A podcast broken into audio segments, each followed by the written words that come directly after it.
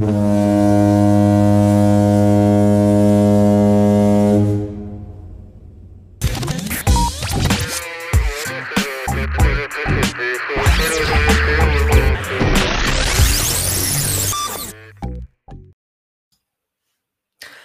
and welcome to the Bravo Zulu live stream series. I'm delighted today to be able to have Jennifer Smith join us. Um, Jennifer is the Emergency Management Coordinator uh, for NCH Healthcare. Hi, Jennifer. Hi, hi, Robin. Thanks for having me. Oh, absolutely. This is great. I've been really looking forward to having this conversation. Um, what you do is fascinating.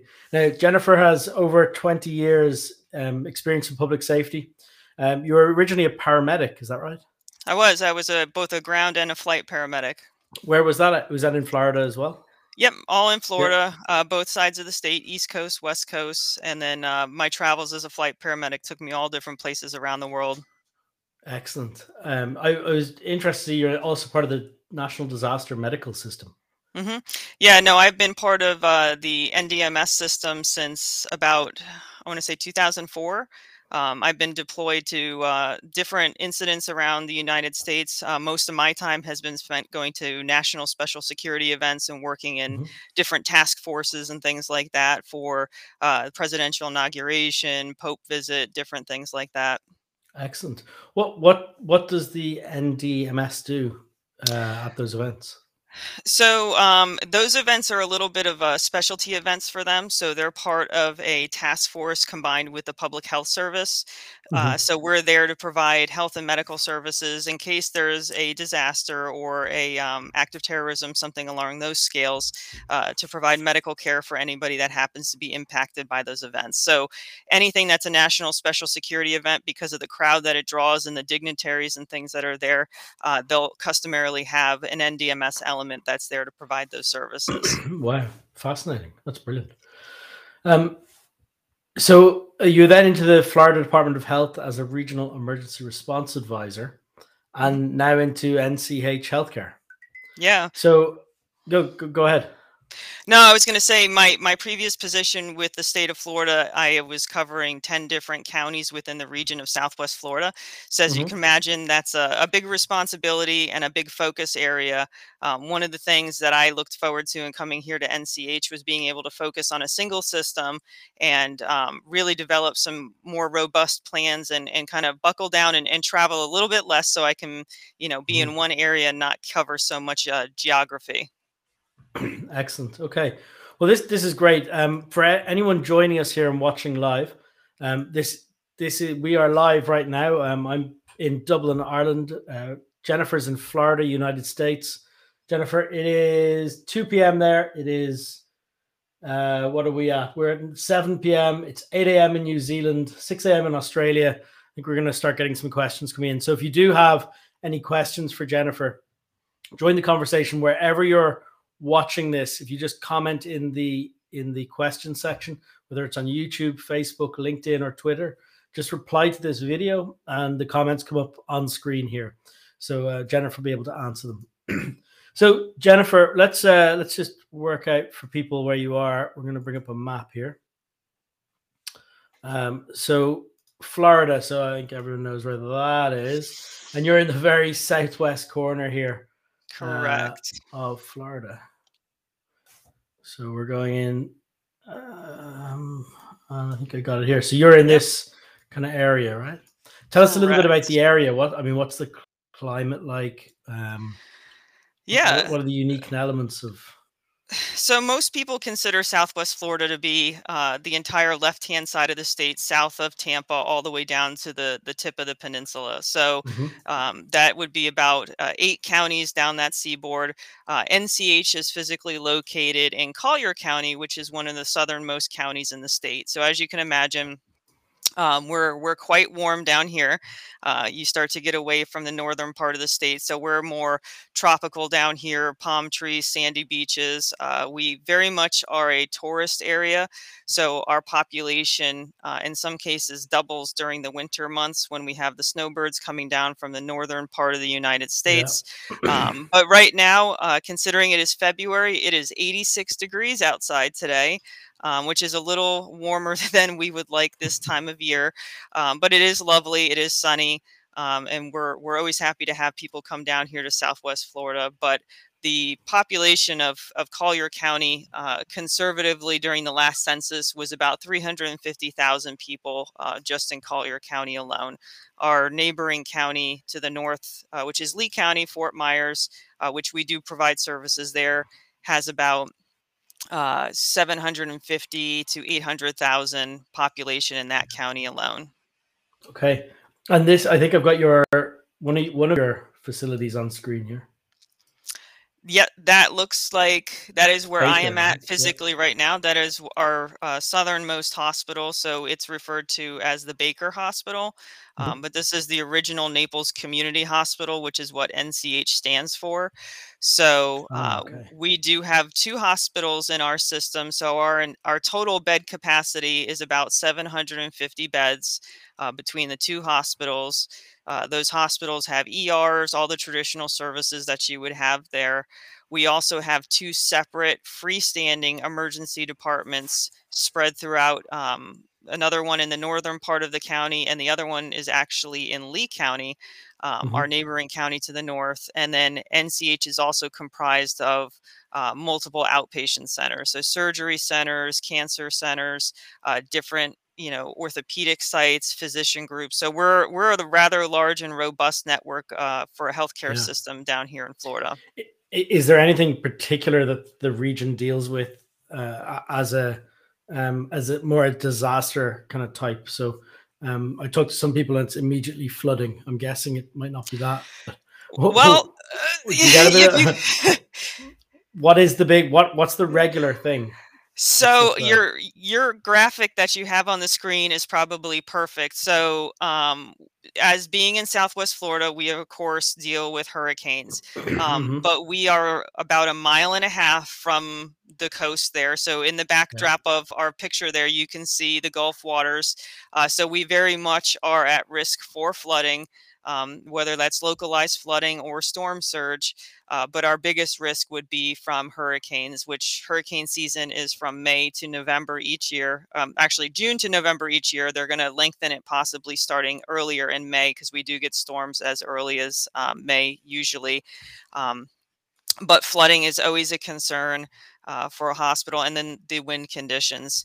Uh, this particular hospital was built in the 50s. Uh, so, yeah. of course, there's always infrastructure challenges, and you can see our Garden of Hope right there in the bottom right hand side of your screen, um, where patients can go out there and have a nice little reprieve from being in the hospital. Mm-hmm. Um, but that does bring some some water intrusion and, and water capabilities very close to our campus that we have to always be worried about and kind of keeping an eye on. So, so that brings us nicely into um, what are your responsibilities? I mean, what do you what do you do within the within the system? Yeah, so um, as the emergency management coordinator, one of my primary responsibilities is making sure that the hospital is ready, ready to handle any type of emergencies that we mm-hmm. should come across. So that can be, um, you know, anything from fires, COVID, uh, hurricanes, utility failures, different things to make sure that the hospital is always maintaining a state of readiness and can maintain its operations and take care of patients. Uh, yeah. So sometimes those emergencies are are minor, sometimes they're they can be catastrophic. It just depends on any given day of the week what's happening. Um, so part of that is developing plans, training our staff on uh, mm-hmm. uh, incident command and functioning in those roles. Um, working to make sure we're meeting all of the requirements for our accreditation for Joint Commission. Uh, so there's there's a lot of responsibilities that go into it. Um, those are pretty much the highlights. But in addition to that, I, I conduct the exercises and the drills to test our readiness, and then you know go back and adjust our plans accordingly and then interact with our community partners, whether that be uh, county emergency management, state emergency mm-hmm. management, mm-hmm. uh, the Department of Health, other community partners, law enforcement that are out there that uh, we tend to interact with on a quite frequent basis. And so, for people who aren't familiar at all with hospital emergency management, you follow ICS. I take it through the hospital ICS HICS mm-hmm. um, set of, uh, sort of methodology and set of forms but what does a what does a plan, emergency plan for a hospital? I mean, pick one of those hazards, or maybe it's just the all hazards plan. What what does that plan comprise of for a hospital? What makes it different to a county emergency manager or um, any other type of response?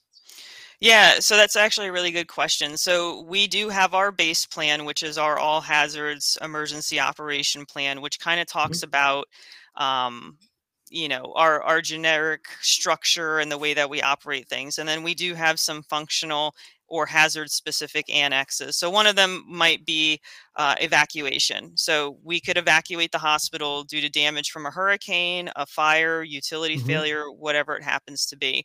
So our plans um, you know we have to rely on some of our community partners to be able to help us execute those plans but we really need to be as self-sufficient as we possibly can so in that would be what are our tactical operations going to look like um, in terms of what are each department going to do to achieve that common goal so mm. um, being a, a health system as opposed to just a standalone hospital that means we kind of have a place where we can put patients or we can borrow staff to help with some of our resources um, but you know trying to evacuate a hospital of this size with you know over 300 plus patients that are in it, plus the staff and the visitors and everything, uh, is quite a challenge. So we try to really drill our plans down to making them achievable, um, prioritizing our objectives, and then really working to see how we can constantly improve those plans after exercises or real life events to see did we cover everything that we needed to. so.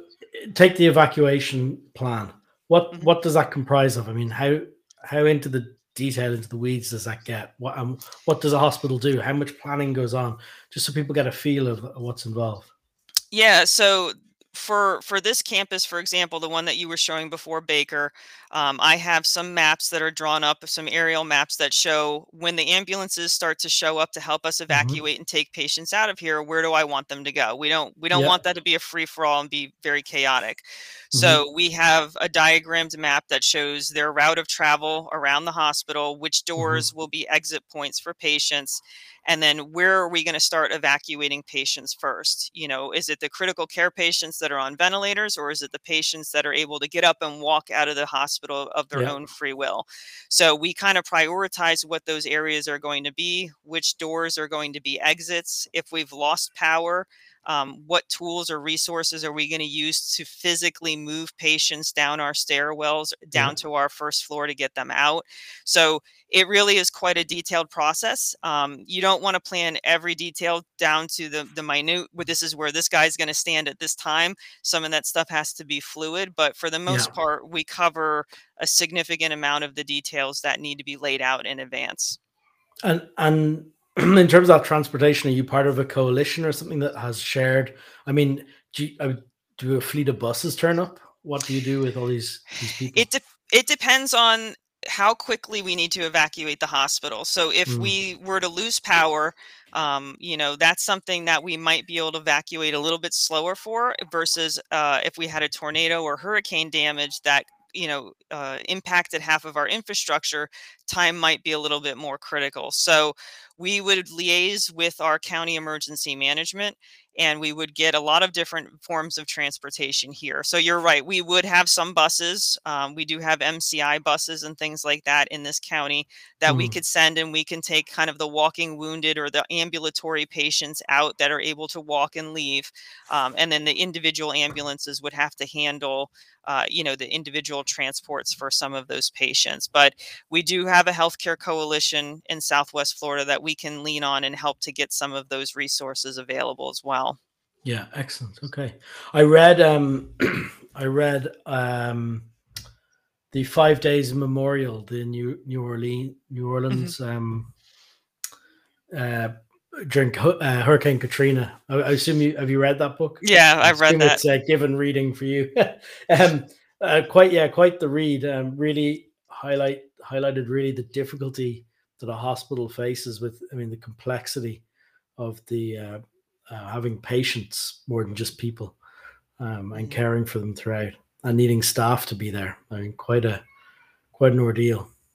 Yeah, absolutely. I mean, one of the the other forms of transportation we have is we do have a helipad that's here, and um, the story that you're referencing from from that actual event, they did have to do some mm. um, helicopter transports out and things like that. But one of our our fears, or one of the things that we were worried about most during Hurricane Irma, uh, was exactly that scenario with our proximity to the ocean and, and how much mm. water we could have here.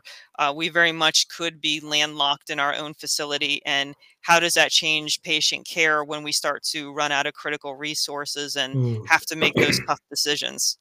Yeah. Yeah, uh, it's f- fascinating. It's a great read if if um, people are looking for that. Five days in memorial, um, it's very good. So, what's the difference with hospital ICS versus pure ICS? What what would someone expect to be different? Um, this is where I might I might differ a little bit from uh, what you would hear people say commonly. So for me as a as a paramedic, we used ICS a lot. You know, mm. that was the world we function in on a daily basis. Um, for a hospital, everybody has their jobs um, mm-hmm. whether that be you know medical treatment we have our own logistics with our warehouse and our inventory people uh, so they're already kind of doing some of the roles that are traditionally laid out within ics so the way we're looking at things here at nch is we're we're functioning more as an emergency management eoc structure rather than a true incident command structure so um, our staff within the building know what they should be doing to take care of each of one of the roles that they have. So we look more at a command and coordination type of response. So uh, in the Baker Hospital, where I am right now, we have a dedicated emergency operations center. Mm-hmm. That we would funnel everything for the healthcare system in here and not have the hospitals act independently. So we would be able to um, you know include our conversations uh, across our system and that's yeah. where we came into using d4h as our collaborative tool to be able in real time to see what's going on gather that information so we are one team one dream um, working to to kind of common you know get through that incident as uh, one single resource so whereas you know you'll have a true incident commander for an incident and a ops chief and everything we still have some of those roles but we call it a system command mm-hmm. and then we also have you know the traditional command and general staff roles but we do function a little bit more like an emergency operations center rather than a true incident command structure. Okay. What are the role titles that that differ between the two? You've talked about a few of them there but like what what how do the taskings differ um I do a lot at the moment with say um, corporates and companies using ICS and have mm-hmm. quite a different structure uh, to their to their roles and responsibilities um, to bring the business into an incident. Within a hospital, what do you see different to like a county? So um, our ICS role, our org chart, when there's an activation, it would actually be somewhat fluid depending on what the event actually is. So um, we still function with the same command and general staff positions. We don't necessarily call them an operations section chief. We'll call them more of an operations coordinator, mm-hmm. um, which is kind of what NIMS is leading a little bit more to for that. Um, but within our operations branch we may see that look tactically different for an evacuation mm-hmm. versus what it looked like when we were managing covid so uh, operations may be run more by infection prevention for covid because mm-hmm. they're trying to keep people safe and from getting sick in here and manage um, moving patients around the hospital to cohort them versus if we were evacuating due to a fire now our operations section is going to look more like transportation arrangement, uh, patient movement, uh, things like that nature. So our overarching structure may be very similar, but mm-hmm. our tactical operations, once you start getting into the operations and some of the other logistical branches, may look slightly different depending on what yeah. the incident is. Do, do you have a physical EOC in the in the building? Mm-hmm. Yep. A pre-assigned room. What yep. what's in there? When I walk in, what am I seeing? What am I looking at? Yeah, so right now we're we're in the process of updating that and building a larger communication center. But the way it is today, um, it's connected to my office here, right outside here. So once you mm-hmm. walk in that room, you're going to see a rather large conference table right in the middle, and then you're going to see along the outer walls uh, a bank of different computers that are always set up and always running, ready to go. And then mm-hmm. we have a uh, a wall with several different monitors, TV screens. So we'll be able to put the news on. We'll be able to put our electronic medical record system on there, our video surveillance mm-hmm. system, mm-hmm. um, our D4H incident management that we're working, you know, collaboratively on with our other um, campuses. So um, it, it really is nice. It's it's atypical in some hospitals to see a dedicated yeah. room that's always set mm. up for this function. Um, but because we are all hazards and we have a lot of different events that can happen with no notice, we really have to keep that posture um, yeah. all the time. And, and the people who sit in those seats, they've all got let's call them business as usual roles. So who are they? What are their roles? Who's who's sitting around the table and what type of roles they take on? Yeah, absolutely. So uh, if you're sticking to ICS, our uh, our our CEO would be more of our policy group, uh, mm-hmm. making some of those decisions for us. Um, our COO would be more of our system command. Um, I might be the system command also, depending on what the incident is or how many yeah. operational periods we're running. Um, we would have uh, our logistics would be our director of administrative services, things like that. Um, if we're running a medical operation, we have our chief medical officer or chief nursing officer that mm-hmm. might fill those roles. So it is easier for us to plug and play our leadership into those roles because that's what they do on a daily basis. Yeah. Um, some of the other partners might be the staffing and bed board people who know where the patients are and when those rooms are coming available and can track all of that. Mm-hmm. Um, our facilities and engineering staff would be participating in in either our logs or our operational role mm. and then our finance and admin would be our finance and admin section so one of the, one of the big differences I see normally between say um, we'll call it a public safety emergency manager or uh, in terms of in a county or, or city and in a hospital is the hospital has loads of technology in there. So you've got you know hospital management systems that tell you where your assets are at in terms of bed numbers wards mm-hmm. i assume staff everything's tracked in these these systems. Um, and outside that dealing with the public you don't have that level of detail at all. So that must be nice to be able to get those that that the sort of figures in and metrics in to, to deal with. It's much better decision making information yeah, it's getting better. The artificial intelligence and the analytics that come into our electronic medical records help mm. predict how long a patient's going to be in the hospital, what time would, mm-hmm. would are we going to start to see people get discharged. So it really can drive some of the decision making that we have for longer term events. Um, we focus more on maintaining our operations, so our planning and response is huge. Um, mm. Recovery is always something we worry about. Um, but you know, in terms of um, public assistance and things like that, those are some of the things I don't need to look at as a specific hospital emergency manager, yeah. whereas my counterpart for the county does need to worry about um, many, many different aspects of the county and, and maintaining uh, response and operations and recovery efforts. Yeah, oh, absolutely. Eh, you must have to train quite a lot and run drills with with all these people. How often do you do that? And um, what was your last one? What was the scenario you put to people? So um, I, I like to drill a lot um, mm. because I like to test our plans and always make changes. But uh, each hospital is governed by an accreditation body. So our mm-hmm. accreditation body is uh, the Center for Medicaid, Medicare Services, or Joint Commission. So with that, they say we have to do um, at least two large exercises each year, and then we have mm-hmm. to do certain fire drills and things like that on a quarterly basis for different departments within the hospital campuses. Um, so we we are quite busy throughout the year doing that. Um, and that's just the minimum. So we always have to do more. So actually, two weeks ago, we in our birthplace, so our, our mom and baby area at our North Hospital, uh, we did what was called a Code Pink drill. So for us in the hospital, Code B- Pink is a uh, infant abduction. So okay. we had to pretend like a um, one of the parents came in and took the infant out of the hospital and tried to leave with it. Mm-hmm. So uh, we had to, you know, activate that response and do the overhead paging within our hospital, and then our staff needed to respond accordingly. And that includes, you know, checking on all the other moms and babies, making sure everybody's okay, and then performing yeah. a search for that missing baby and kind of determining if they were able to leave the facility, which they shouldn't be able to with some of the fail safes that we have, mm. um, and then what that looks like. So, coordinating search efforts, uh, communicating that back to our public safety security staff and our operators so that we know what's going on, and then, of course, liaising with law enforcement or whoever happens to be coming to help us. So, yeah. um, that was a rather robust drill, but those are those are some of the customary ones we do traditionally.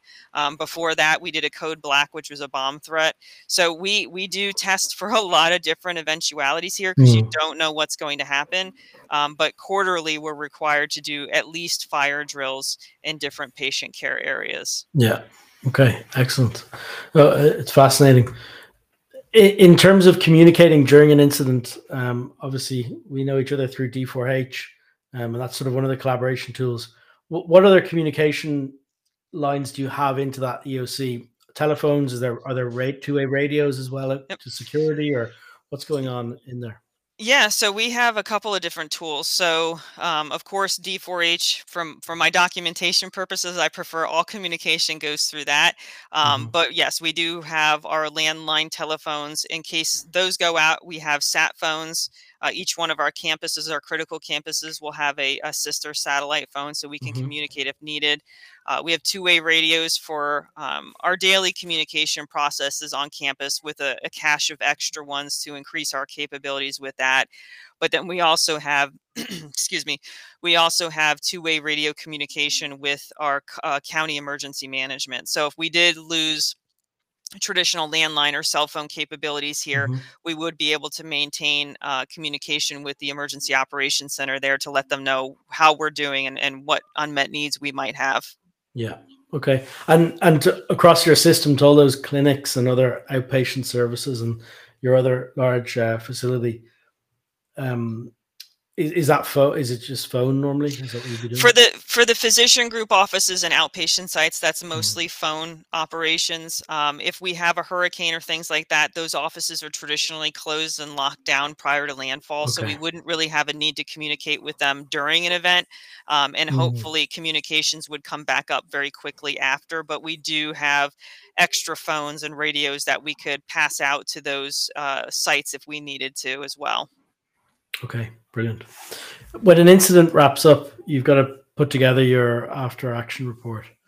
Um, talk a little bit about that because not everyone does that in all forms of sort of response. Um, what does it involve? What's the detail level? Yeah, so part of um, the accreditation process that we follow is not only doing the exercises but actually documenting what mm. the exercises um, revealed and kind of what improvements you're making um, in lieu of an exercise if we have a real event occur we can write that up as well to meet that requirement um, but for me, after action reports are um, kind of a snapshot of where we are with our current capabilities and resources and how we did. And mm-hmm. then the other part of that is the improvement plan where you're going to say, okay, we, we recognize we had these shortcomings, but this is what we're going to do to correct that. So hopefully this doesn't happen again in the future. So um, one of the things that I, I really like about the D4H system, and I did recently use it for an IT incident that we had um, was not only the capability of creating the uh, incident action plans, but once we were done, I had everything that I was needed to create the after action. So mm. all of the snapshots of my situation reports, all of the ICS forms that were filled out during that, um, but most importantly, AARs for for us are used for reimbursement purposes. So for Hurricane Irma or anything like that, um, where there's FEMA reimbursement, you need to show what the impacts to your facility were, uh, what response actions and recovery actions you had. And in that, uh, by having your after action report and your incident action plans, you're able to clearly show um, over the course of time what happened, what you did to fix it, and then what you still need to work on. So for me, AARs are, are a very big, important part of um, learning and, and making things better. Yeah, absolutely. Uh, and then I assume you, um, you, you then exercise or drill on the changes and just con- continually iterate. Absolutely. That's part of the the planning process is always reevaluating. So my job, I you know, some people outside of emergency management are like, that's great. Once you wrote the plans, what do you do the rest of the time? And it's like, no, no, mm. you're never done writing plans and going back and tweaking them. And some new technology comes out or there's been modifications to your staff or your building. So there's constantly something to exercise and improve upon. Um, I have yet to find an exercise or an event that's gone absolutely perfectly where you're like, great, mm-hmm. we have nothing to do. Um, there's always something to improve upon and fix. Yeah, absolutely. What type of equipment is do you have responsibility over in your department? Yeah, so that's a, another good question. So I think every hospital is a little different in their resources and their capabilities. Um, for for us, uh, in addition to the radios and all of the emergency management stuff we talked mm. about already, um, we do have two emergency management trailers, like 26 foot enclosed trailers. So in that is a lot of our decontamination equipment. So we have PAPRs, hazmat suits. Um, we have the equipment to set up a decontamination run, area. Run back on PAPRs for people, just, just to explain okay. why a hospital would use them and uh, why they're better than something, something more technical. Yep. So, um, you know, your traditional fire departments, they'll have their air packs and things like that. Mm-hmm. Uh, for healthcare, that's a little too much. Uh, that that you know, enclosed air providing service. Yep. So um, we have the PAPRs are a um, positive air pressure respirator that you put on that's blowing air from a filter and a, and a an attachment on your waist and it blows it through the hood that you put over your head and blows all the air out of uh, that mask so that you're always having a clean air environment. It's the same filtration as like an N95 mask that mm. people have been wearing for COVID. Um, so if we're dealing with chemicals or unknown hazards, our staff would put that on to make sure that they're maintaining, uh, you know, a good airway experience for themselves and not being contaminated with something, so that they can continue to care for other people and not be contaminated. Yeah, and and these are everything from I assume administration staff being face to face with with people through to healthcare providers through across the board. I assume. Correct. Correct. Yeah, it's a Borders, it's, everything security. Yep, our security staff, our engineering staff, different people are trained in using those uh, pieces of equipment. Um, mm-hmm. The one positive thing that came out of COVID was that we were able to bring those devices inside to use on a more routine basis um, when we were talking at the, the peak of COVID with all the respiratory protection. Yeah. So that gave our staff a little bit more familiarization. So, should they need it for decontamination for a hazmat, um, they're going to be a little bit more comfortable in using that equipment as they're f- more familiar with it. Yes, yeah. So um, you, lots of equipment. You, you, hinted um, you hinted at uh, funding being a key piece for you as well. Who funds this? Where where does it happen? Where does it come from? I assume is it a, um, the hospital itself, but are there grants that you're going for as well? I mean, what's involved? I'm sure you're constantly seeking money? I'm always seeking money. Yeah. I'm always looking for money. Um, some of this stuff is self-funded through the hospital. Um, you know, some of it is operating costs. So like the mm-hmm. radios mm-hmm. and things like that, you know, that's a part of doing business. So you need to maintain all of that. Um, FEMA does a, a, good job at putting different monies available. So with COVID became a lot of COVID funding to help uh, enhance some of the capabilities of the healthcare system. Uh, there was some funding that was uh, released after Hurricane Irma to help with repairs or enhancements again to different components of the hospital.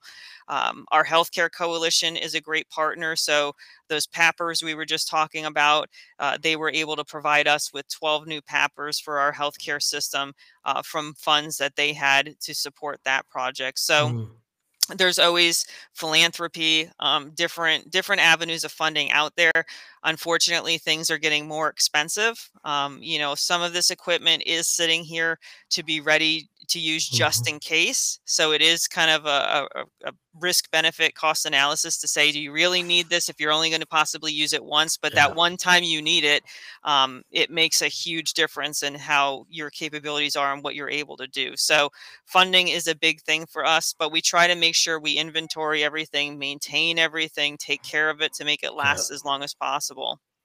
It, it seems to be at the moment the world is going through some, you know, obviously major events, be it um, I mean, if you go back over um, the last 20 years from, you know, a, a large, um, large kind of funding round for terrorism. Mm-hmm. Uh, I mean, um, I can't even think what's in between on that. But then COVID and everything else, and these these things, be it chemical response equipment and um, um, as well, it seems like they're layering on and layering on and layering on. And I wonder what point it, it all gets, you know, reevaluated of how much can an all hazards response yeah, there's there's sometimes I there's too much equipment. Mm. I mean, from 9/11, we did get quite generous grant funding throughout the state, and NCH has decon tents and all of these yeah. things that were procured, which are now starting to reach their end of life. Yeah. Um, do they get so re, do they get renewed if they weren't used? You know. Exactly. So if you can mm. justify we only used it three times and since 9/11, is yeah. it something you really need to reinvest in and replace? So those are some we have some tough decisions coming um, with that because, like I said, some of our equipment's reaching end of life, but um, yeah. you know it's always a balance, always being ready because you don't know what's going to happen yeah, next. Yeah, absolutely. And so I, I assume as you know, as you have to have the equipment and skills to deal with so many hazards and different types um, I assume that does bring you into community partners, and uh, we talked a little bit earlier about um, the the alliance or, or coalition that you have locally. Can you talk a little bit about that and what um, what you need to do to maintain those relationships? Yeah, so for me, um, you know, my number one goal is to make this hospital as safe as I can, you know, possibly make it. Mm. Um, so with current events that are going on, there's always a threat of active shooters, um, active assailants, things mm-hmm. like that. So one of the things we've been working on uh, more recently is in a partnership with Collier County Sheriff's Office to um, integrate a little bit more with them to make sure we're on the same page and we can uh, enhance our response capabilities. So um, the Baker Hospital being built in the 50s is kind of a puzzle. Um, it's yeah. hard for even for me that I work here to find all of the different areas. So imagine if we had an active shooter on the the fifth floor. You know, some of our elevators only go up to the third floor because the hospital was built in phases. Um, they may not know that, which would really delay things. So uh, one of the things we've worked on is is getting some electronic mapping that feeds into mm-hmm. their command center. Um, so they'll be able to pull those maps up and direct their officers with their body cam, saying it's the third yep. door on the left. You know, turn down the hallway on the right, instead of saying, "Oh, it's it's near uh, radi- radiology," and they're like, "I I don't know where radiology is." So um, that and then have have you decided on a vendor for that? You, is that something you've procured already? Yeah, we, we're working with the same vendor that the county already used for their purposes. So to ensure that we people might be interested. What what what is it, if you can say? Um, that one is a company called CRG. Okay. CRG Mapping. Um, so they have what are called um, macro maps and micro mm-hmm. maps. So macros would be the exterior of our campus, and micros would be every single floor of the floor. interior of our campus, um, which will plug into our D4H for our incident management mm-hmm. purposes. Mm-hmm. But being able to give the sheriff's office that information in real time is incredibly helpful. So we're trying to integrate our um, a video camera surveillance system with them so they can see a live feed if there was ever a time that they needed it. Um, our radio communications, if we need to talk to them, that we have the capability of all being on the same frequencies for mm-hmm. an event is really important. So those are some of the collaborations that we're working on. Um, you know, it's kind of out of the healthcare arena a little bit and more crossing over to a different sector but we are considered critical infrastructure and we are an incredibly soft target.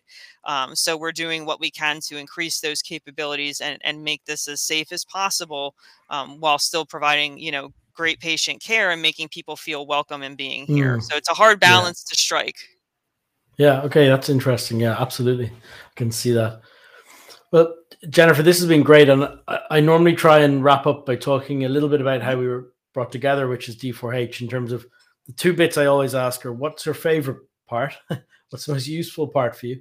And and then we'll go on to what you'd like us to do. So any suggestions you have or things you think, I think this is what a hospital needs, um, or a hospital system needs in the, the product.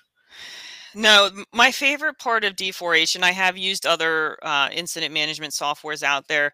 My favorite part is my ability to change the status boards or the forms or any of the components that mm. I need mm. to change without having to go through um, you know, through you guys to have that built. So if I'm in the yeah. middle of an incident and somebody says, "Man, I really wish we could monitor um, this oxygen tank over here and know every couple of hours what's going on," um, we can modify that and create a board just for that without having to go through you guys to get more technical help and build that on the fly mm-hmm. or turn different components on and off. So for me, the customization, I guess, is what I'm trying to say, is really great. Um, yeah I, I don't want to be here for every single event. I don't plan mm. on being here 24 hours a day.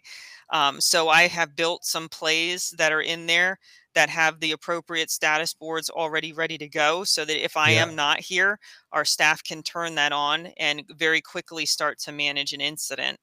And, you know, for us, uh, I hadn't had the opportunity to train our staff on D4H yet before we actually had a real event happen. Mm-hmm. So I said, no time like the present to throw it out there. So I turned it on, I gave them access, and I'm like, here, I'll give you a quick five minute. And within that, they were ready to go. It was very intuitive, and they were mm-hmm. able to pick up and really understand what they should be doing there. Um, and start working on things, which is a lot better than it used to be uh, when you used to slide paper forms in front of somebody and say, oh, mm. "Oh, here's your 205 or your 214," and they're like, "I don't, I don't know what this is." So being able to say generator status board or oxygen status board or whatever it happens to be, um, it it answers the questions that I need to have without confusing them or making it overcomplicated. So mm. the, the customization for me is probably the best feature um, that is already built into this. Okay, excellent. That's good to hear. How long did it take you to get to grips with the admin area so that you could customize it? Um, I would probably say a good two months. Yeah. Um, you know, just to be able to sit down and think about what is it I want this to look like for each one of my plays. And then for me, it was is a status board or a form or a checklist the yeah. best way to go about doing this. And so you guys have been great because I'm like, hey, this is what I want to do. What do you think would be the best mm. way to collect that information? And you you guys have been we think it's this and you know we can even help you build this out um, so that's been phenomenal working back and forth with you guys collaboratively um, because you know i'm not a, a, huge tech person so sometimes i would confuse myself and i'm like all right i'm going to back out for a minute i'm going to leave this for today come back tomorrow look at it fresh and then i'm like i come up with 80 more ideas of things to create in here so um, it's it's quite fun once you get playing yeah. in it, uh, yeah. and the the possibilities are really endless. Good. Well, let's talk about those possibilities. Where should we go? What should we do? We've talked before about this before, but you can um, you can share here. Yeah, I mean, for me, um, you know, being able to utilize this from my cell phone or different things if I'm at home when an incident starts is great. Um, it, I really, I honestly don't have a huge amount of feedback on things to change or build. Um, it's taken me a little bit to build some customized uh, hospital specific boards that might yeah. not be something that anybody else was looking for. Mm-hmm. Um, integrating with our mass communication tool would probably be and the that, biggest. Let's let's talk about that. That is Rave, right? Yeah, correct. And that Rave integration is coming. I think it's been started on um, already. Um, and I know uh, our team are working closely with Rave. Um, that that's Rave Mobile Safety. Um, in fact, uh, for people, I'll uh, see if we can put up here.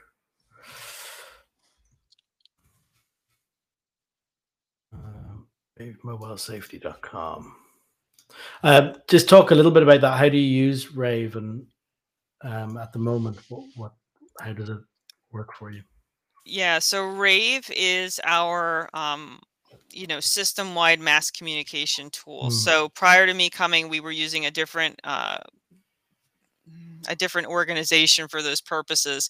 Um, but we went with Rave because um, we really need to have reliable communication with all of our staff. So just using a hurricane, for example, um, pre-storm notifications, you know, mm-hmm. these are the areas that are being closed off. Um, you know, being able to communicate all of that seamlessly without having to go through and individually activate phone trees or things like that is important. Um, if we had an active shooter event, being able to text all staff and say, stay away from the building until told otherwise, things like that. Um, but really being able to leverage the text messaging, the emailing, uh, the RSS feed that goes into it to our website to have consistent messaging across our system mm. is huge. Um, so we give it to our PBX operators, our um, communications operators within the hospital. So if we have an event that's happening, like a, a, utility failure or whatever, they can quickly go in, click the utility failure group, and it's going to send all of us that need to know this is what's happening. So we have that common operating picture, and we've all been notified at one one fail swoop. Um, but really, the peace of mind of knowing that all of those messages are getting where they need to go. So being able yeah. to go in and see that they were all delivered or whose phone numbers are bad and be able to correct that because communication is is probably the biggest thing uh, to making or breaking your success of an event. Mm-hmm. Uh, what we're hoping to do is to, or what we are doing is is like we've done with other providers. You'll be able to initiate that Rave communication outbound through D4H um, without leaving D4H and uh, get them start a notification uh, out and run one of those templates. Absolutely. So have to have the D4H, you know, uh, status boards up in our command center and have that dashboard up where we can see everything collaboratively mm-hmm. what's going on, but then be able to while we're still logged in send that message will just be that much more time saving for us. Yeah. And then everybody will be able to see the messaging that's going out. So no, I'm I'm excited about what the future holds for us um, with D4H and and being able to work through a lot of different incidents. Um, I think there's more work for us to do to create the status boards the way we want them mm. and and what they need to be, but um, it's it's super easy to use and so far all of the staff that have had access to it that have used it have been very complimentary about uh, how easy it is to use and how much comfortable they feel with it because in the past it's probably been one of the biggest bones of contention with getting staff to want to be in an incident management team is their yeah. comfort level just wasn't there yeah absolutely well yeah, that, that's great and this uh, this chat has been fantastic is there anything i've missed that i said we'd talk about that you you want to cover I don't think so. I think we've covered quite a lot, and I'm, I'm I appreciate you having me and, and listening to me talk about NCH and everything. It's it's been a pleasure, and um, you know I'm, I'm happy to talk to you or anybody else anytime. Excellent. Well, thank you very much. We, we're very um, thankful and grateful for your support um, of us, um, and it's been great working with you.